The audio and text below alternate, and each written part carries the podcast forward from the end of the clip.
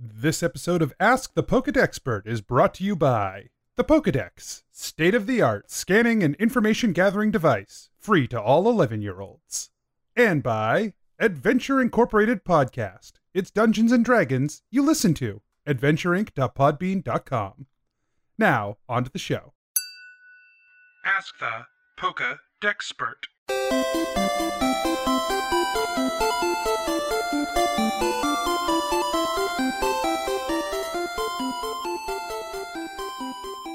Hello, friends. Welcome to Ask the Pokedexpert, where we take audience questions and pick the brain of our special guest expert.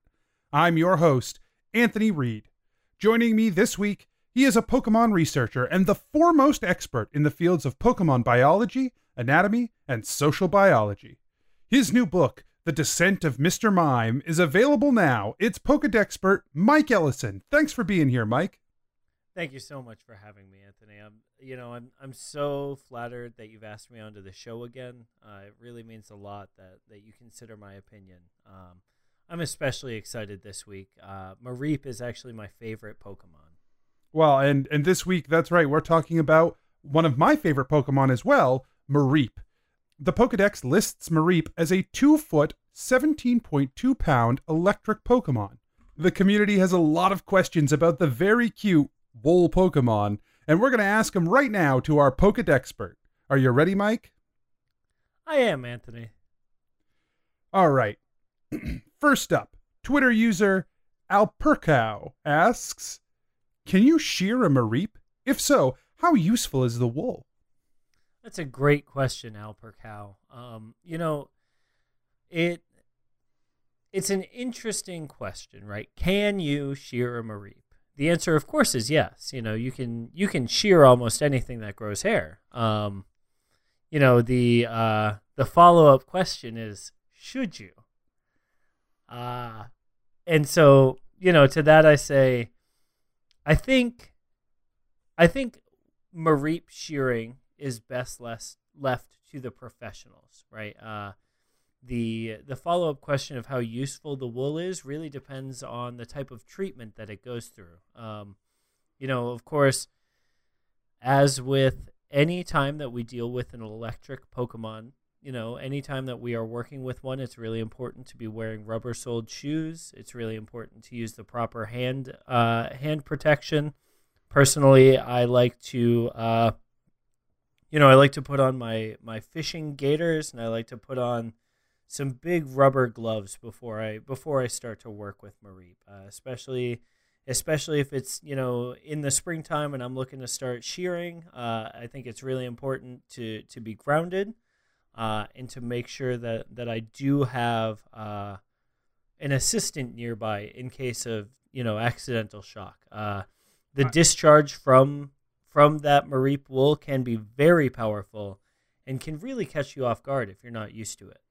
I, I think it's important to point out that the OSHA guidelines for many professional farms is uh, a full rubber suit, uh, head to toe. Yes, absolutely. Uh, personally, I just I I prefer the feeling of working uh, a little bit more freed. Um, you know, it, it's not like I'm doing this for profit, so I'm able to to work a little bit differently than than a lot of the farms can. I do think if it is your primary profession, that that you should follow uh, appropriate guidelines. And it is important to note that what we're talking about is sort of these small scale operations. They've been doing, uh, you know, there have been techniques that have been used for hundreds and hundreds of years uh, to, Sure. to sort of prevent Yeah. those sort of shocks. You know, recently I was on a I was on a fact finding mission uh, about Mareep actually, um, and when we were in Amish country in Pennsylvania, you know, their Mareep shearers do it in the buff, Hmm. uh, just Wow. fully yeah, f- fully prepared uh, to to receive. Uh, you know, I was talking about it after with them, and they a lot of the shearers feel that it's a it's a more godly connection uh, to the animal and to the to the reality that they live in, and you know, um, it's almost a a form of penance, right? If you are shocked, uh, is how they look at it. It's it's almost a religious experience. Can you talk a Um, little bit about the treatments that, that they do use the on the wool to get it prepared for use in daily life? Certainly, certainly, yeah. That's a great question. You know, um, one of the things that it, you know that they that they did in Amish country, you know, where where everything is a little bit uh, less technological. Of course, you know they they don't use the electricity for anything after shearing the wool, uh, so they actually bury that wool for three days. Huh. Yeah, they want to make sure that the ground uh, absorbs that energy, uh, and then they're able to use the uh, the glass created by the by the lightning strikes coming out of the wool uh, to to sell to you know uh, people that come to visit the villages uh, as, as kind of one of their their tourist exports. You know, once it's once it's fully discharged, of course, you know in the in the big Mareep wool, you know, farming factories you know they have they have machines that they that they use to uh to pull out and harness that electricity. Um but you know in the amish country they just use it to create art and some of the stuff is really beautiful. That is fascinating. Once the once the wool has been has been pulled out of the ground uh what they do is they go through a, a series of, of washing and dyeing processes before even spinning it so they will already have dyed the wool. They will have already uh, cleansed it of of the the dirt from the ground. Um, you can get it on natural, but it is uh, it is recommended to go through that washing process just in case there's any leftover static inside that wool. What kind of things is that uh, Mareep wool useful for, or or what advantages does it have, or disadvantage does it have compared to sheep wool? Sure. Um, you know, it's I think a lot of it has to do with the uh, the readily available source uh, that is sheep wool, right? Uh, otherwise, Mareep wool is almost universally better. Uh, it it pills less, it it is stronger, and it is actually a softer fabric once it's been uh, once it's been taken care of. Um, a lot of that is due to the fact that air you know the air that's stored inside its fur uh, helps to helps to enhance that fluffiness and so this is a this is a fur and this is a this is a wool that has not had to deal with the same coarseness and the same uh, exposure to elements that that say a sheep might uh, hmm. It's just a, a little bit higher quality. You know, it's like discussing the difference between merino and standard wool. Um, that's kind of the level of difference between Mareep wool and even you know the finest sheep wools. That is fascinating. Uh, we'll we'll move on to another question here. Facebook user Nathan Haluska asks, "Do Porygon dream of Mareep?" that's a that's a clever question, Nathan. I appreciate that.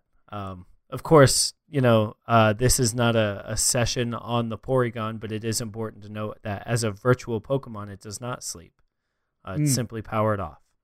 Yes, that's a great point. Uh, there are no dreams of Porygon. They don't have a dreaming phase of any kind. Uh, but we like to imagine that they probably would dream of Mareep if they could. I mean, don't we all? Sure. You know, it, I I I'll never forget, you know, when I was a when I was a young, uh, up and coming Pokemon researcher, you know, laying in bed and trying to count Mareeps. Uh, mm. You know, if I was if I was really nervous about a final, uh, or you know, a, a term paper that was due due in the morning, I would just lay there and count those Mareeps. I've counted Mareeps several times uh, to sure. try and, and, and lull myself to sleep. That's a, a great right. tactic. Uh, a, hu- a little human biology lesson.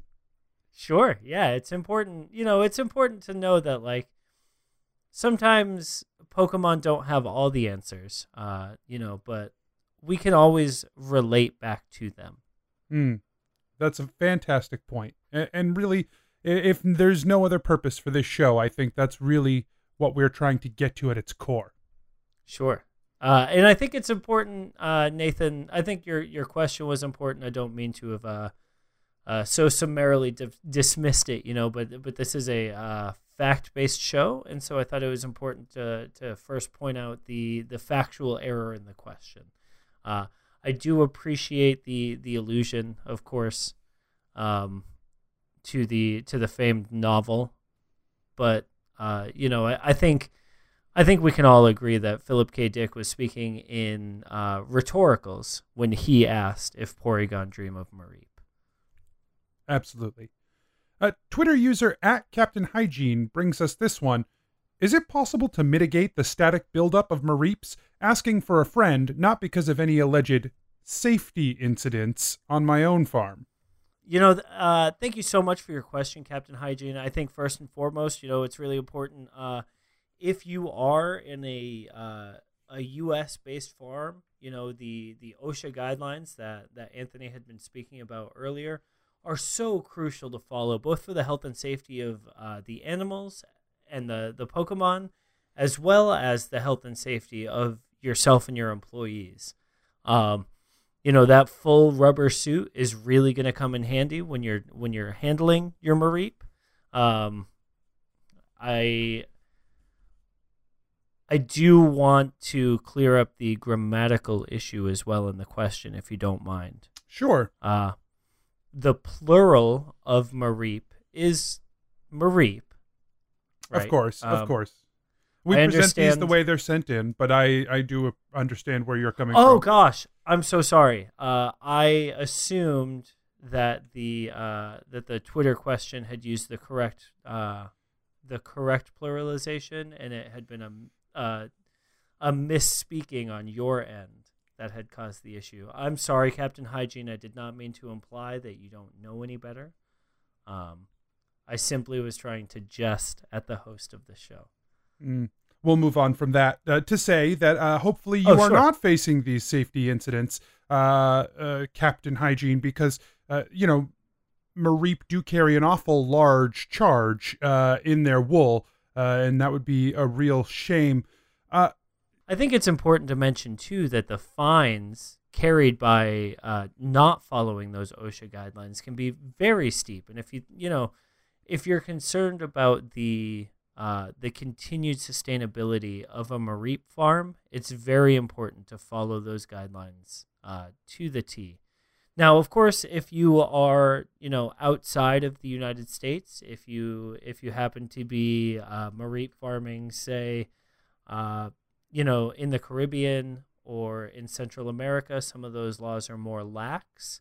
Uh, I would still recommend following OSHA guidelines just for your own safety and for the safety of animal of of the animals. Um, I think it's I think it's important to you know, wear that full body rubber suit. I think it's important to always be connected to a to a ground. I think it's important to uh you know, to do the magnet passover. I know a lot of people talk about it like it's a like it's a passe move, uh, but you know, it's in the guidelines for a reason and it's really not that hard. All you've got to do, you know, is is just take that magnet and that 10 that that 10 foot pole and just wave it over the whole flock, right? Like I've seen, you know, I've seen some very clever automation of that process where where the Mareep are corralled so that one by one they pass under a magnetized pole. Um, I, have seen some farms that use magnemites, magnetons, and magnezones to sort of you to do that process for them, floating over the flock. As long as those Pokemon are being ethically treated, Mm-hmm. You know, I have no problem with that. Uh, but I do think it's important to remember that uh, just because it is a mechanical Pokemon does not mean that it isn't a Pokemon still. Um, oh, absolutely, absolutely. You know, it it may not it may not behave the same way. It may you know it may respond in a series of ones and zeros, but it's still ultimately a Pokemon, and so we still have to protect it under the Pokemon Pokemon Protection Act. Yes, absolutely. And I also think it's important to point out that although some of those, as you mentioned, some of the laws are a little more lax in other places in the world, uh, people should still be fighting to try to bring those labor laws in line with the highest standard of living that we can hope to achieve. Absolutely. You know, it's only a matter of time before we're all on the same page anyway. Uh, wouldn't it be great to be a trendsetter instead of a trend follower? And uh, real quick, before we move on, are there any other uh, mitigating um, techniques for to to treat the mareep before you shear, uh, aside from maybe the magnet pass, um, as opposed to mitigating on the person? Sure. Um, you know, I think it's important to remember that Mareep evolved, Dar- Darwinian evolved uh, this electric protection for a purpose, right? And to to try to mitigate too much of that can cause stress to the Mareep and can cause them to discharge a little bit more violently, even. So, uh, you know, I, I, think the Magnet Pass is a good move. I think there are a couple of, uh, you know, I know there are a couple of guides on the internet that that talk about, you know, um, passing your Mareep through through mud puddles on the way to be sheared, but I think I think ultimately that stresses them more than anything else. Mm. You know, hmm. um, very if you're, important point. If you have Mareep that like to play in the mud, by all means, you're probably going to be a little bit safer. But I don't think it's I don't think it's our decision to make whether we force a force a Pokemon to to get into an uncomfortable situation. Now, just with Mareep raising, are there any issues with um, you know bathing a Mareep or or or trying to oh God, clean never, it anyway? Never bathe bathe a Mareep. Uh, never, never, ever bathe a Mareep. Please, if you're listening to this, just let them wash themselves. You know, um, you may you may offer uh, to you know open up their pen and lead them out into the rain. Uh, as long as you are standing inside and wearing your full your full rubber suit, you should be okay. Um, make sure there are no other Pokemon in the area, uh, particularly no, uh, you know, no no coil Pokemon that can receive that that discharge. Uh, gosh, you know this this is kind of what, what I was talking about going back to the uh, to the ethical treatment of Magnemites and Magnetons. You know, um, and of course the poor the poor Magnezone. I mean, talk about a talk about a Pokemon that that receives an undue amount of work. They think just because they're bigger, you know, they're able to they're able to do more, but well, and I think people sort of underestimate the the zone of influence that a Magnezone has. So it can actually pick up from multiple flocks sometimes just by happenstance if they're too close right. together. Just by being there, yeah. Mm-hmm. It hmm. that's well, a that's a good point. Well, we'll get to that though. Magnezone, yeah. you know, that's that's a, a discussion for another day. Certainly, certainly. Um, yeah, I think I think it's a uh, I think it's a good I think it's a good thing to keep in mind that you know maybe your Mareep will like to be to be washed to be clean, uh, but it's important to remember that each each Mareep will be different. And even within a flock, right? A lot of a lot of people assume that what's good for one Mareep in a flock may will be good for all the others. Um, and I think that is a I think that is a common misconception. Mm. Um, yeah, I totally agree. Uh, let's move on. So James Charest on Facebook wants to know how do people deal with the horrible static electricity from clothing made of Mareep wool? Oh, James, I don't know where you're shopping, um, but they should certainly be reported. Mm. You know, hmm. it's it's it's a shame when when people buy these third party, you know, kind of uh, gray market Mareep wool sweaters. I understand it's a designer item. I understand that the the price in a Nordstrom's or a Neiman's is going to be high, but you're also going to get guaranteed quality there. Um, you know, I the other day I was in a bodega and I saw a Marie wool hat just sitting on, you know, on a on a little hat stand uh, it said, you know, made with Mareep wool, and you could see sparks shooting off the hat, and the the guy behind the counter was selling it. I couldn't believe it. I I just, you know, he. God, James, you bring up such a great question. Uh, the, you know, the answer is that people deal with that by paying more to make sure that that uh, to make sure that that electric charge has been taken out of it. Yeah, if you're dealing with exceptionally static wool, it probably was not treated well enough to begin with. Oh, I'm sorry. I misinterpreted the question. Okay.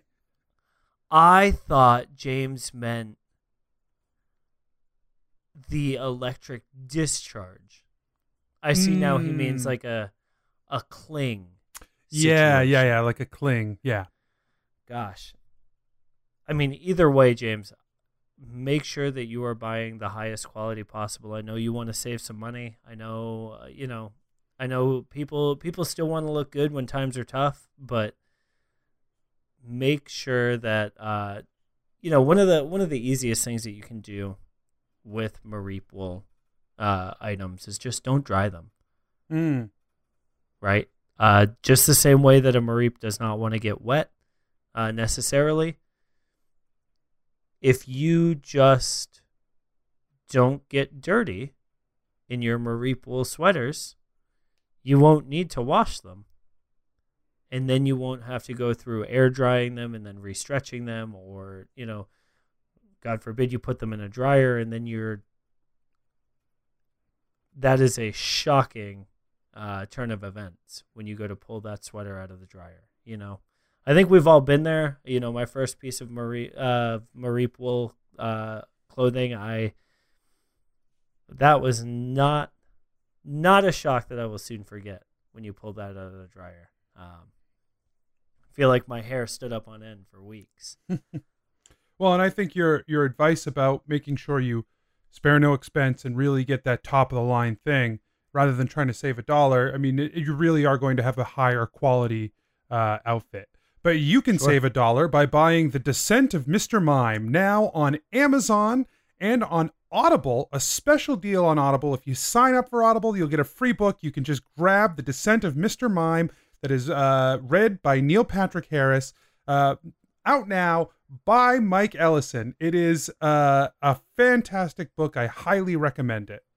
Thank you so much again for for mentioning the book. You know, I I wasn't gonna bring it up on the show. Uh, I just wanted to come in and and and do do a piece with you here. Uh, you know, you've been so good to promote my work. Uh, it means a lot to me. Uh, Well, I think it's important to the listener to know what's out there from you because you have some some really fascinating stuff uh, coming out, some great pieces of research, and and I think that uh, beyond just a promotion for you, I think it's good for our listener to know uh, that they can find this stuff. It, it's some some great stuff. And let me tell you guys, Neil was such a sport reading that book. He was so he was so interested. By the end of it, you know, we were by the end of it, we were having our own conversations about Mr. Mime over dinner. Mm. Uh, it was great. It was great. He he was really really interested. Uh, you know, he he laments the you know the common miscategorization of Mr. Mime, uh, and he's really excited to start working to advocate, uh, you know, for more education. Mm. I think that's we could all use a little more education. Finally, Facebook user Stephanie K- Krug- Krugnola asks, "Is there a future for Mareep generated electricity?" Oh, Stephanie, that's such a great question. Uh, you know, it's it's exciting, right? We live in a world and we live in a time where renewable really is uh, so in vogue right now. Mm. Um, in fact, myself, I've been I've been experimenting with a few different uh, Mareep powered home solutions recently. Um, one of the things that has been really difficult is making sure that the Mareep stays close enough to the to the wires that we are using to uh, to catch that power and push it into the home. You know, um, the thing with a the thing with a mobile Pokemon is that you're gonna need either uh, kind of a long, you know, either a long cord to to attach to the Mareep, or you're going to need some sort of wireless energy containment option. Um, but either way, it's really it can be really difficult to make sure that a Mareep is living its fullest life uh, if it's being harnessed for electricity. You know, um, and that's something I In- wanted to bring up. You know, they they have a lot of these collection things in in Japan where they have these very small enclosed spaces because it's Japan. They don't have a lot of space uh, Sure. in sort of the city where you just see these Mareep running in these five foot cubes, basically, uh, Sure. where they are collecting their electricity, and that is heartbreaking. Just heartbreaking. I know, I know. In the U.S., uh, again, thanks to the PPA, the the Pokemon Protection Act, that would never happen here. You know, and I think, uh, I think while renewable is something that we should all be striving for, right? Uh, I do not necessarily believe that harnessing the energy of an animal like that is the way that we should be trying to do it. Yeah, I, I think there might be some options for maybe some large scale operations with a lot of space that are collecting and storing the energy into batteries and shipping the battery to the home. Uh, but Certainly. but in terms of uh, using it or, or maybe powering a grid even. Uh, but Sure. Yeah. If you were able to, uh, if you were able to say run those cables underground, right, uh, and just collect, uh, collect the the energy off of Mareep. If we ran the cables under the ground, and then put rods up into the you know into the fields, the grazing fields for a Mareep, when they walked by the rods, that could be the energy transfer. you might have uh you might have another paper in the works there, Mr. Ellison. Uh, again, Stephanie, thank you so much for your question. This has been really enlightening. Uh, Anthony, I I'm so appreciative of your time. This is, uh, I've got to. I'm sorry. I've I, I'm sorry to cut this short, but I've got to go. No, no, that's fine. I, we're pretty much at all the time we have for this week anyway. Uh, don't forget to pick up Mike's book, uh, The Descent of Mr. Mime, available now on Amazon, Kindle, uh, any bookstores that you can maybe find anywhere, uh, and of course on Audible uh, with Neil Patrick Harris reading the book for you. Um, so uh, we had a few more questions this week, but sadly we couldn't get to them, and I'm so sorry if we didn't get to your questions. But we thank you for sending them in all the same. Join us again in two weeks when we have an expert in to talk about one of uh, one of the weirder Pokemon, Amoonguss. Make sure you send all your Amoonguss questions to Twitter, Facebook, and email. You can tweet us at Pokedexpert. You can find us on Facebook at facebook.com slash Pokedexpert. And you can email us at pokedexpertpod at gmail.com. We can't wait to see what you want to know. See you next time.